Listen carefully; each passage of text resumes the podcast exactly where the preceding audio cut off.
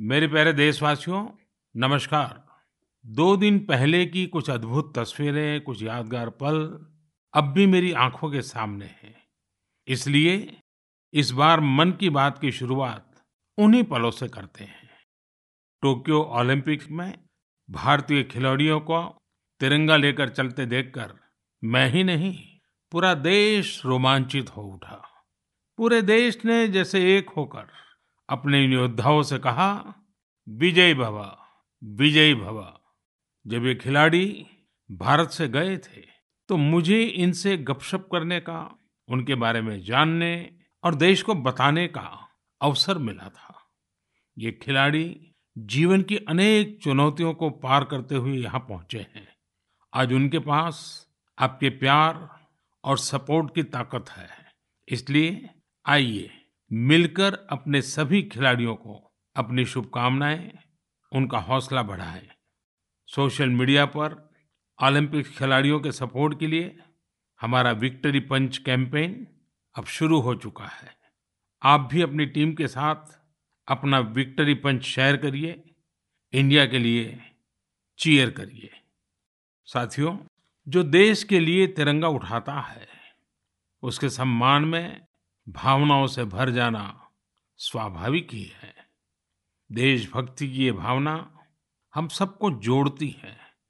कल यानी 26 जुलाई को करगिल विजय दिवस भी है। करगिल का युद्ध भारत की सेनाओं के शौर्य और संयम का ऐसा प्रतीक है जिसे पूरी दुनिया ने देखा है। इस बार ये गौरवशाली दिवस भी अमृत महोत्सव के बीच में मनाया जाएगा, इसलिए ये और भी खास हो जाता है। मैं चाहूंगा कि आप करगिल की रोमांचित कर देने वाली गाथा जरूर पढ़ें। करगिल के वीरों को हम सब नमन करें। साथियों, इस बार 15 अगस्त को देश अपनी आज़ादी के 75वें साल में प्रवेश कर रहा है। ये हमारा बहुत बड़ा सौभाग्य है कि जिस आज़ादी के लिए देश ने सदियों का इंतजार किया, उसके 75 वर्ष होने के हम साक्षी बन रहे हैं। आपको याद होगा, आज़ादी के 75 साल मनाने के लिए 12 मार्च को बापू के साबरमती आश्रम से अमृत महोत्सव की शुरुआत हुई थी। इसी दिन बापू की दांडी यात्रा को भी पुनर्जीवित किया गया था। तब से जम्मू कश्मीर से लेकर पुडुचेरी तक, गुजरात से लेकर पूर्वोत्तर तक देश भर में अमृत महोत्सव से जुड़े कार्यक्रम चल रहे हैं। कई ऐसी घटनाएं, ऐसे स्वाधीनता सेनानी जिनका योगदान तो बहुत बड़ा है, लेकिन उतनी चर्चा नहीं हो पाई। आज लोग उनके बारे में भी जान पा रहे हैं। अब जैसे मोइरांग डे को ही लीजिए। मणिपुर का छोटा सा कस्बा मोइरांग कभी नेताजी सुभाष चंद्र बोस की इंडियन नेशनल आर्मी यानी INA का एक प्रमुख ठिकाना था। यहाँ आजादी के पहले ही INA के कर्नल शौकत मलिक जी ने झंडा फहराया था। अमृत महोत्सव के दौरान 14 अप्रैल को उसी मोइरांग में एक बार फिर तिरंगा फहराया गया। ऐसे कितने ही स्वाधीनता सेनानी और महापुरुष हैं जिन्हें अमृत महोत्सव में देश याद कर रहा है। सरकार और सामाजिक संगठनों की तरफ से भी लगातार इससे जुड़े कार्यक्रम आयोजित किए जा रहे हैं। ऐसा ही एक आयोजन इस बार 15 अगस्त को होने जा रहा है। ये एक प्रयास है राष्ट्रगान से जुड़ा हुआ। सांस्कृतिक मंत्रालय की कोशिश है कि इस दिन ज्यादा से ज्यादा भारतवासी मिलकर राष्ट्रगान गाएं। इसके लिए एक वेबसाइट भी बनाई गई है, राष्ट्रगान.in। इस वेबसाइट की मदद से आप राष्ट्रगान गाकर उसे रिकॉर्ड कर पाएंगे, इस अभियान से जुड़ पाएंगे। मुझे उम्मीद है आप इस अनोखी पहल से जरूर जुड़ेंगे। इसी तरह के बहुत सारे अभियान, बहुत सारे प्रयास आपको आने वाले दिनों में देखने को मिलेंगे। अमृत महोत्सव किसी सरकार का कार्यक्रम नहीं, किसी राजनीतिक दल का कार्यक्रम नहीं, यह कोटि कोटि भारतवासियों का कार्यक्रम है। हर स्वतंत्र और कृतज्ञ भारतीय का अपने स्वतंत्रता सेनानियों को नमन है। और इस महोत्सव की मूल भावना का विस्तार तो बहुत विशाल है। ये भावना है अपने स्वाधीनता सेनानियों के मार्ग पर चलना, उनके सपनों का देश बनाना। जैसे देश की आजादी के मतवाले स्वतंत्रता के लिए एकजुट हो गए थे, वैसे ही हमें देश के विकास के लिए एकजुट होना है। हमें देश के लिए जीना है, देश के लिए काम करना है। और इसमें छोटे छोटे प्रयास भी बड़े नतीजे ला देते हैं। रोज के कामकाज करते हुए भी हम राष्ट्र निर्माण कर सकते हैं। जैसे वोकल फॉर लोकल हमारे देश के स्थानीय उद्यमियों, आर्टिस्टों, शिल्पकारों, बुनकरों को सपोर्ट करना हमारे सहज स्वभाव में होना चाहिए। 7 अगस्त को आने वाला नेशनल हैंडलूम डे एक ऐसा अवसर है जब हम प्रयासपूर्वक भी ये काम कर सकते हैं। नेशनल हैंडलूम डे के साथ बहुत ऐतिहासिक पृष्ठभूमि जुड़ी हुई है। इसी दिन 1905 में स्वदेशी आंदोलन की शुरुआत हुई थी। साथियों, हमारे देश के ग्रामीण और आदिवासी इलाकों में हैंडलूम कमाई का बहुत बड़ा साधन है। ये ऐसा क्षेत्र है जिससे लाखों महिलाएं, लाखों बुनकर, लाखों शिल्पी जुड़े हुए हैं। आपके छोटे छोटे प्रयास बुनकरों में एक नई उम्मीद जगाएंगे। आप स्वयं कुछ न कुछ खरीदें और अपनी बात दूसरों को भी बताएं। और जब हम आज़ादी के 75 साल मना रहे हैं, तब तो इतना करना हमारी जिम्मेवारी बनती ही है। भाइयों, आपने देखा होगा साल 2014 के बाद से ही मन की बात में हम अक्सर खादी की बात करते हैं। ये आपका ही प्रयास है कि आज देश में खादी की बिक्री कई गुना बढ़ गई है। क्या कोई सोच सकता था कि खादी के किसी स्टोर से एक दिन में 1 करोड़ रुपए से अधिक की बिक्री हो सकती है? लेकिन आपने ये भी कर दिखाया है। आप जब भी कहीं पर खादी का कुछ खरीदते हैं तो इसका लाभ हमारे गरीब बुनकर भाइयों बहनों को ही होता है। इसलिए खादी खरीदना एक तरह से जन सेवा भी है, देश सेवा भी है। मेरा आपसे आग्रह है कि आप सभी मेरे प्यारे भाइयों बहनों ग्रामीण इलाकों में बन रहे हैंडलूम प्रोडक्ट्स जरूर खरीदें और उसे #MyHandloomMyPride के साथ शेयर करें। साथियों, बात जब आजादी के आंदोलन और खादी की हो तो पूज्य बापू का स्मरण होना स्वाभाविक है। जैसे बापू के नेतृत्व में भारत छोड़ो आंदोलन चला था, वैसे ही आज हर देशवासी को भारत जोड़ो आंदोलन का नेतृत्व करना है। यह हमारा कर्तव्य है कि हम अपना काम ऐसे करें जो विविधताओं से हमारे भारत को जोड़ने में मददगार हो। तो आइए हम अमृत महोत्सव को ये अमृत संकल्प लें कि देश ही हमारी सबसे बड़ी आस्था, सबसे बड़ी प्राथमिकता बना रहेगा। नेशन फर्स्ट, ऑलवेज फर्स्ट के मंत्र के साथ ही हमें आगे बढ़ना है। मेरे प्यारे देशवासियों, आज मैं मन की बात सुन रहे मेरे युवा साथियों का विशेष आभार व्यक्त करना चाहता हूँ। अभी कुछ दिन पहले ही MyGov की ओर से मन की बात के श्रोताओं को लेकर एक स्टडी की गई थी। इस स्टडी में ये देखा गया कि मन की बात के लिए संदेश और सुझाव भेजने वालों में प्रमुखतः कौन लोग हैं। स्टडी के बाद ये जानकारी सामने आई कि संदेश और सुझाव भेजने वालों में से करीब 75% लोग 35 वर्ष की आयु से कम के होते हैं। यानी भारत की युवा शक्ति के सुझाव मन की बात को दिशा दे रहे हैं। मैं इसे बहुत अच्छे संकेत के रूप में देखता हूँ। मन की बात एक ऐसा माध्यम है जहाँ सकारात्मकता है, संवेदनशीलता है। मन की बात में हम पॉजिटिव बातें करते हैं। इसका कैरेक्टर कलेक्टिव है। सकारात्मक विचारों और सुझावों के लिए भारत के युवाओं की ये सक्रियता मुझे आनंदित करती है। मुझे इस बात की भी खुशी है कि मन की बात के माध्यम से मुझे युवाओं के मन को भी जानने का अवसर मिलता है। साथियों, आप लोगों से मिले सुझाव ही मन की बात की असली ताकत है। आपके सुझाव ही मन की बात के माध्यम से भारत की विविधता को प्रकट करते हैं। भारतवासियों के सेवा और त्याग की खुशबू को चारों दिशाओं में फैलाते हैं। हमारे मेहनत कश युवाओं के इनोवेशन से सबको प्रेरित करते हैं। मन की बात में आप कई तरह के आइडियाज भेजते हैं। हम सभी पर तो चर्चा नहीं कर पाते हैं, लेकिन उनमें से बहुत से आइडियाज को मैं संबंधित विभागों को जरूर भेजता हूं ताकि उन पर आगे काम किया जा सके। साथियों, मैं आपको साई प्रणीत जी के प्रयासों के बारे में बताना चाहता हूं। साई प्रणीत जी एक सॉफ्टवेयर इंजीनियर है, आंध्र प्रदेश के रहने वाले हैं। पिछले वर्ष उन्होंने देखा कि उनके यहाँ मौसम की मार की वजह से किसानों को काफी नुकसान उठाना पड़ा था। मौसम विज्ञान में उनकी दिलचस्पी बरसों से थी, इसलिए उन्होंने अपनी दिलचस्पी और अपने टैलेंट को किसानों की भलाई के लिए इस्तेमाल करने का फैसला किया। अब वे अलग अलग डेटा सोर्सेज से वेदर डेटा खरीदते हैं, उसका विश्लेषण करते हैं और स्थानीय भाषा में अलग अलग माध्यमों से किसानों के पास जरूरी जानकारी पहुंचाते हैं।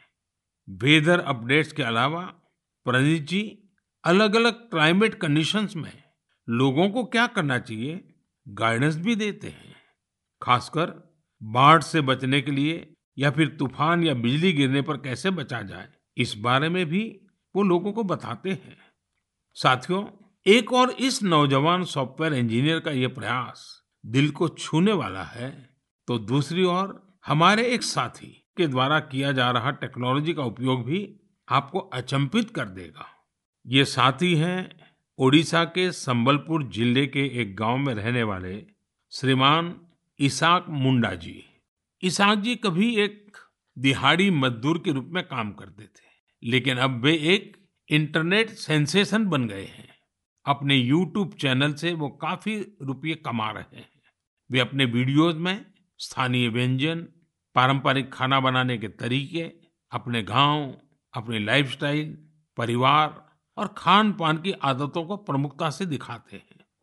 एक यूट्यूबर के रूप में उनकी यात्रा मार्च 2020 में शुरू हुई थी, जब उन्होंने ओडिशा के मशहूर स्थानीय व्यंजन पखाल से जुड़ा एक वीडियो पोस्ट किया था। तब से वे सैकड़ों वीडियो पोस्ट कर चुके हैं। उनका ये प्रयास कई कारणों से सबसे अलग है, खासकर इसलिए कि इससे शहरों में रहने वाले लोगों को वो जीवन शैली देखने का अवसर मिलता है जिसके बारे में वे बहुत कुछ नहीं जानते। ईसाक मुंडा जी कल्चर और कुजिन दोनों को बराबर मिलाकर के सेलिब्रेट कर रहे हैं और हम सबको प्रेरणा भी दे रहे हैं। साथियों, जब हम टेक्नोलॉजी की चर्चा कर रहे हैं तो मैं एक और इंटरेस्टिंग विषय की चर्चा करना चाहता हूँ। आपने हाल फिलहाल में पढ़ा होगा, देखा होगा कि IIT मद्रास के एलुमनी द्वारा स्थापित एक स्टार्टअप ने एक 3D प्रिंटेड हाउस बनाया है। 3D प्रिंटिंग करके घर का निर्माण, आखिर ये हुआ कैसे? दरअसल इस स्टार्टअप ने सबसे पहले 3D प्रिंटर में एक 3 डायमेंशनल डिजाइन को फीड किया और फिर एक विशेष प्रकार के कंक्रीट के माध्यम से लेयर बाय लेयर एक 3D स्ट्रक्चर फैब्रिकेट कर दिया। आपको यह जानकर खुशी होगी कि देश भर में इस प्रकार के कई प्रयोग हो रहे हैं। एक समय था जब छोटे छोटे कंस्ट्रक्शन के काम में भी वर्षों लग जाते थे, लेकिन आज टेक्नोलॉजी की वजह से भारत में स्थिति बदल रही है। कुछ समय पहले हमने दुनिया भर की ऐसी इनोवेटिव कंपनीज को आमंत्रित करने के लिए एक global housing technology challenge launch किया था। ये देश में अपनी तरह का, अलग तरह का अनोखा प्रयास है, इसलिए हमने इन्हें लाइट हाउस प्रोजेक्ट्स का नाम दिया।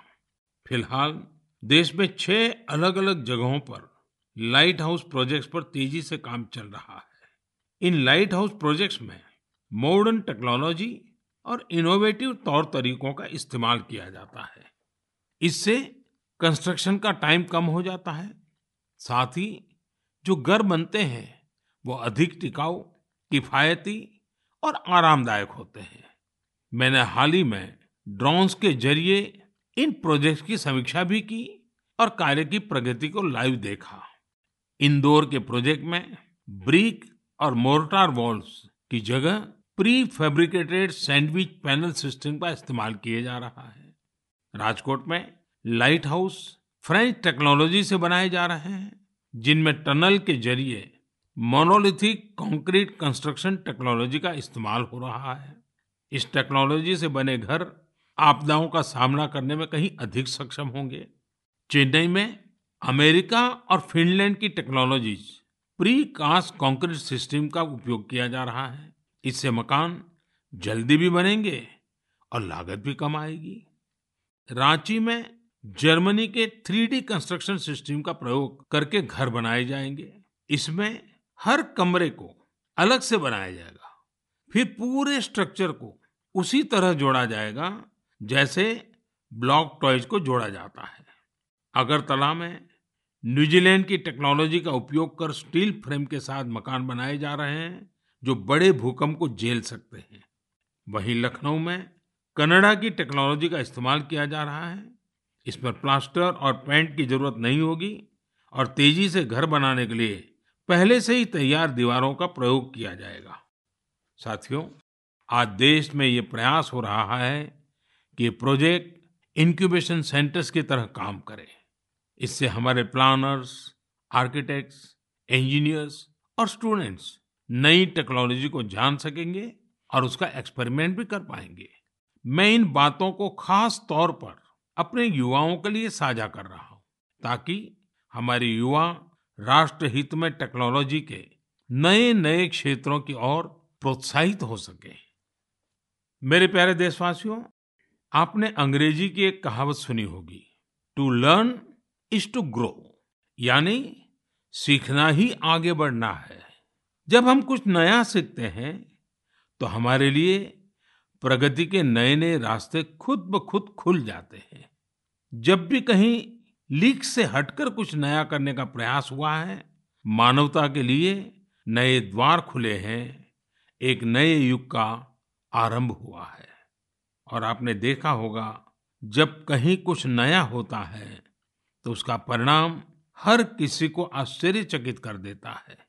अब जैसे कि अगर मैं आपसे पूछूं कि वो कौन से राज्य हैं जिन्हें आप सेब, एप्पल के साथ जोड़ेंगे, तो जाहिर है कि आपके मन में सबसे पहले हिमाचल प्रदेश, जम्मू कश्मीर और उत्तराखंड का नाम आएगा।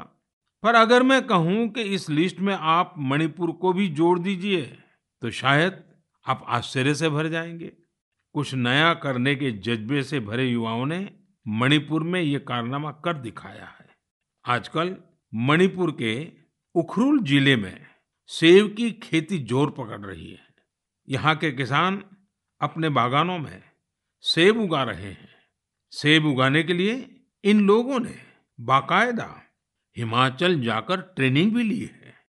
इनमें से एक हैं टीएस रिंगफामियोंग। ये पैसे से एक एरोनॉटिकल इंजीनियर है। उन्होंने अपनी पत्नी श्रीमती टीएस एंजेल के साथ मिलकर सेब की पैदावार की है। इसी तरह अवंगशी शिमरे ऑगस्टीन ने भी अपने बागान में सेब का उत्पादन किया है। अवंगशी दिल्ली में जॉब करती थी। ये छोड़कर वो अपने गांव लौट गई और सेब की खेती शुरू की। मणिपुर में आज ऐसे कई एप्पल ग्रोवर हैं जिन्होंने कुछ अलग और नया करके दिखाया है। साथियों, हमारे आदिवासी समुदाय में बेर बहुत लोकप्रिय रहा है। आदिवासी समुदायों के लोग हमेशा से बेर की खेती करते रहे हैं, लेकिन कोविड-19 महामारी के बाद इसकी खेती विशेष रूप से बढ़ती जा रही है। त्रिपुरा के ऊनाकोटी के ऐसे ही 32 साल के मेरे युवा साथी हैं विक्रमजीत चकमा। उन्होंने बेर की खेती की शुरुआत कर काफी मुनाफा भी कमाया है और अब तो लोगों को बेर की खेती करने के लिए प्रेरित भी कर रहे हैं। राज्य सरकार भी ऐसे लोगों की मदद के लिए आगे आई है। सरकार द्वारा इसके लिए कई विशेष नर्सरी बनाई गई है, ताकि बेर की खेती से जुड़े लोगों की मांग पूरी की जा सके। खेती में इनोवेशन हो रहे हैं तो खेती के बाय प्रोडक्ट्स में भी क्रिएटिविटी देखने को मिल रही है। साथियों, मुझे उत्तर प्रदेश के लखीमपुर खीरी में किए गए एक प्रयास के बारे में भी पता चला है। कोविड के दौरान ही लखीमपुर खीरी में एक अनोखी पहल हुई है। वहां महिलाओं को केले के बेकार तनों से फाइबर बनाने की ट्रेनिंग देने का काम शुरू किया गया। वेस्ट में से बेस्ट करने का मार्ग, केले के तने को काटकर मशीन की मदद से बनाना फाइबर तैयार किया जाता है, जो जूट या सन की तरह होता है। इस फाइबर से हैंडबैग, चटाई, दरी, कितनी ही चीजें बनाई जाती हैं। इससे एक तो फसल के कचरे का इस्तेमाल शुरू हो गया, वहीं दूसरी तरफ गांव में रहने वाली हमारी बहनों बेटियों को आय का एक और साधन मिल गया। बनाना फाइबर के इस काम से एक स्थानीय महिला को 400 से 600 रुपये प्रतिदिन की कमाई हो जाती है। लखीमपुर खीरी में सैकड़ों एकड़ जमीन पर केले की खेती होती है। केले की फसल के बाद आमतौर पर किसानों को इसके तने को फेंकने के लिए अलग से खर्च करना पड़ता था। अब उनके पैसे भी बच जाते हैं, यानी आम के आम, गुठलियों के दाम। ये कहावत यहाँ बिल्कुल सटीक बैठती है। साथियों, एक और बनाना फाइबर से प्रोडक्ट्स बनाए जा रहे हैं, वहीं दूसरी तरफ केले के आटे से डोसा और गुलाब जामुन जैसे स्वादिष्ट व्यंजन भी बन रहे हैं। कर्नाटक के उत्तर कन्नड़ और दक्षिण कन्नड़ जिलों में महिलाएं यह अनूठा कार्य कर रही हैं। ये शुरुआत भी कोरोना काल में ही हुई है। इन महिलाओं ने न सिर्फ केले के आटे से डोसा, गुलाब जामुन जैसी चीजें बनाई, बल्कि इनकी तस्वीरों को सोशल मीडिया पर शेयर भी किया है। जब ज्यादा लोगों को केले के आटे के बारे में पता चला तो उसकी डिमांड भी बढ़ी और इन महिलाओं की आमदनी भी। लखीमपुर खीरी की तरह यहाँ भी इस इनोवेटिव आइडिया को महिलाएं ही लीड कर रही हैं। साथियों, ऐसे उदाहरण जीवन में कुछ नया करने की प्रेरणा बन जाते हैं। आपके आसपास भी ऐसे अनेक लोग होंगे। जब आपका परिवार मन की बातें कर रहा हो तो आप इन्हें भी अपनी गपशप का हिस्सा बनाइए।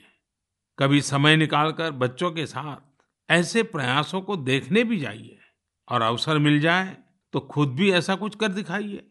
और हाँ, यह सब आप मेरे साथ नमो ऐप या माईगॉव पर साझा करेंगे तो मुझे और अच्छा लगेगा। मेरे प्यारे देशवासियों, हमारे संस्कृत ग्रंथों में एक श्लोक है, आत्मार्थम जीव लोके अस्मिन् कोन जीवति ही मानवः परम परोपकार्थम यो जीवति स जीवति। अर्थात अपने लिए तो संसार में हर कोई जीता है, लेकिन वास्तव में वही व्यक्ति जीता है जो परोपकार के लिए जीता है। भारत माँ के बेटे बेटियों के परोपकार के प्रयासों की बातें, यही तो मन की बात है। आज भी ऐसे ही कुछ और साथियों के बारे में हम बात करते हैं। एक साथी चंडीगढ़ शहर के हैं। चंडीगढ़ में मैं भी कुछ वर्षों तक रह चुका हूँ। यह बहुत खुशमिजाज और खूबसूरत शहर है। यहाँ रहने वाले लोग भी दिलदार हैं। और हाँ, अगर आप खाने के शौकीन हो तो यहाँ आपको और आनंद आएगा। इसी चंडीगढ़ के सेक्टर 29 में संजय राणा जी फूड स्टॉल चलाते हैं और साइकिल पर छोले भटूरे बेचते हैं। एक दिन उनकी बेटी रिद्धिमा और भतीजी रिया एक आइडिया के साथ उनके पास आई। दोनों ने उनसे कोविड वैक्सीन लगवाने वालों को फ्री में छोले भटूरे खिलाने को कहा। वे इसके लिए खुशी खुशी तैयार हो गए। उन्होंने तुरंत ये अच्छा और नेक प्रयास शुरू भी कर दिया। संजय राणा जी के छोले भटूरे मुफ्त में खाने के लिए आपको दिखाना पड़ेगा कि आपने उसी दिन वैक्सीन लगवाई है। वैक्सीन का मैसेज दिखाते ही वे आपको स्वादिष्ट छोले भटूरे दे देंगे। कहते हैं, समाज की भलाई के काम के लिए पैसे से ज्यादा सेवा भाव, कर्तव्य भाव की ज्यादा आवश्यकता होती है। हमारे संजय भाई इसी को सही साबित कर रहे हैं। साथियों, ऐसे ही एक और काम की चर्चा आज करना चाहूंगा। ये काम हो रहा है तमिलनाडु के नीलगिरी में। वहाँ राधिका शास्त्री जी ने एम्बुरेक्स प्रोजेक्ट की शुरुआत की है। इस प्रोजेक्ट का मकसद है पहाड़ी इलाकों में मरीजों को इलाज के लिए आसान ट्रांसपोर्ट उपलब्ध कराना। राधिका कुन्नूर में एक कैफे चलाती हैं। उन्होंने अपने कैफे के साथियों से एम्बुरेक्स के लिए फंड जुटाया। नीलगिरी पहाड़ियों पर आज 6 एम्बुरेक्स सेवारत हैं और दूर दराज के हिस्सों में इमरजेंसी के समय मरीजों के काम आ रही हैं।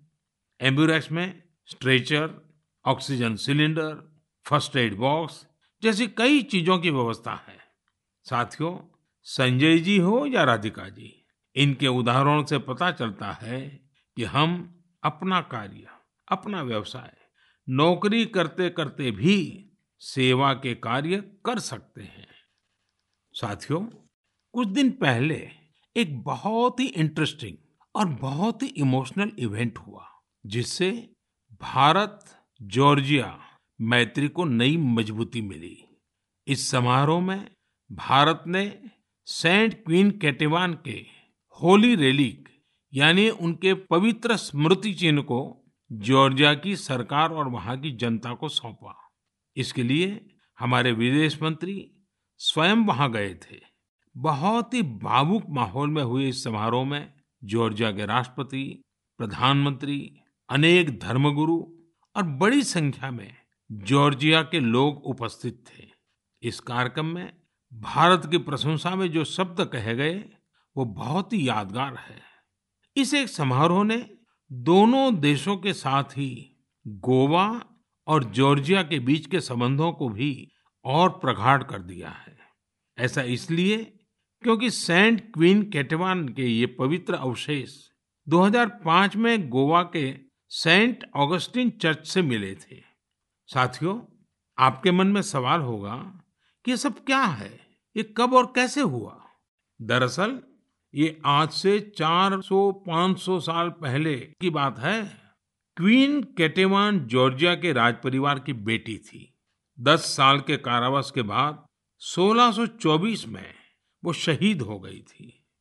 एक प्राचीन पुर्तगाली दस्तावेज के मुताबिक सेंट क्वीन कैटिवान की अस्थियों को ओल्ड गोवा के सेंट ऑगस्टिनियन कॉन्वेंट पे रखा गया था, लेकिन लंबे समय तक यह माना जाता रहा कि गोवा में दफनाए गए उनके अवशेष 1930 के भूकंप में गायब हो गए थे।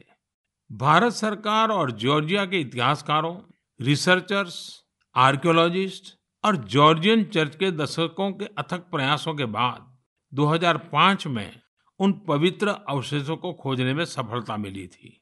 यह विषय जॉर्जिया के लोगों के लिए बहुत ही भावनात्मक है, इसलिए उनके हिस्टोरिकल, रिलीजियस और स्पिरिचुअल सेंटिमेंट्स को ध्यान में रखते हुए भारत सरकार ने इन अवशेषों का एक अंश जॉर्जिया के लोगों को भेंट में देने का निर्णय लिया।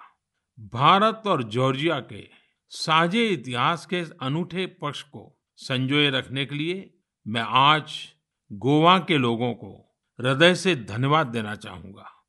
गोवा कई महान आध्यात्मिक धरोहरों की भूमि रही है।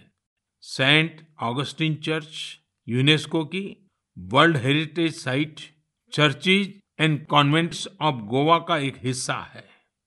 मेरे प्यारे देशवासियों, जॉर्जिया से अब मैं आपको सीधे सिंगापुर लेकर चलता हूँ, जहाँ इस महीने की शुरुआत में एक और गौरवशाली अवसर सामने आया। सिंगापुर के प्रधानमंत्री और मेरे मित्र ली सन लूंग ने हाल ही में रिनोवेट किए गए सिलाट रोड गुरुद्वारा का उद्घाटन किया। उन्होंने पारंपरिक सिख पगड़ी भी पहनी थी।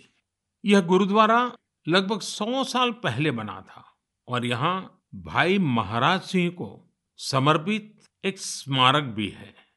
भाई महाराज सिंह जी ने भारत की स्वतंत्रता के लिए लड़ाई लड़ी थी और ये पल आजादी के 75 साल मना रहे हैं तब और अधिक प्रेरक बन जाता है।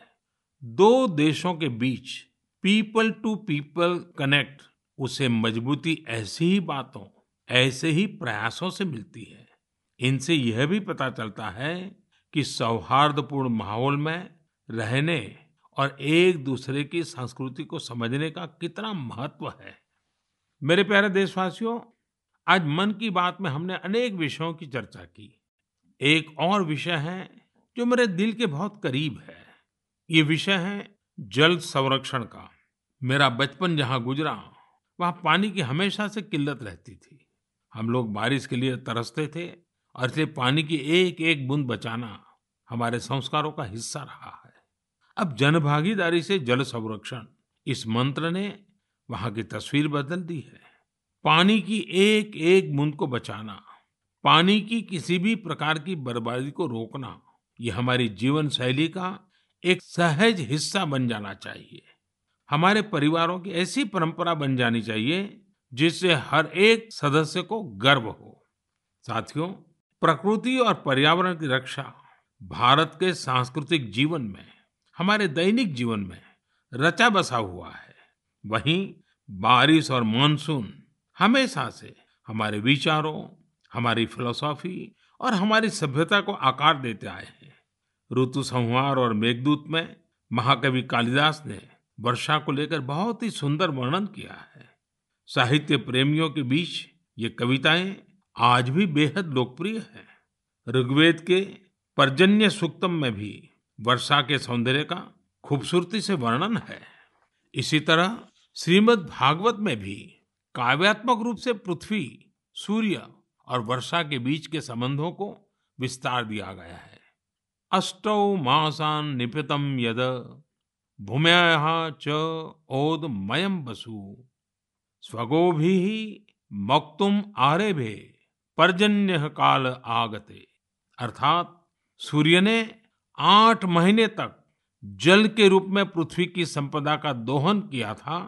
अब मानसून के मौसम में सूर्य इस संचित संपदा को, पृथ्वी को वापस लौटा रहा है। वाकई मानसून और बारिश का मौसम सिर्फ खूबसूरत और सुहाना ही नहीं होता, बल्कि यह पोषण देने वाला, जीवन देने वाला भी होता है।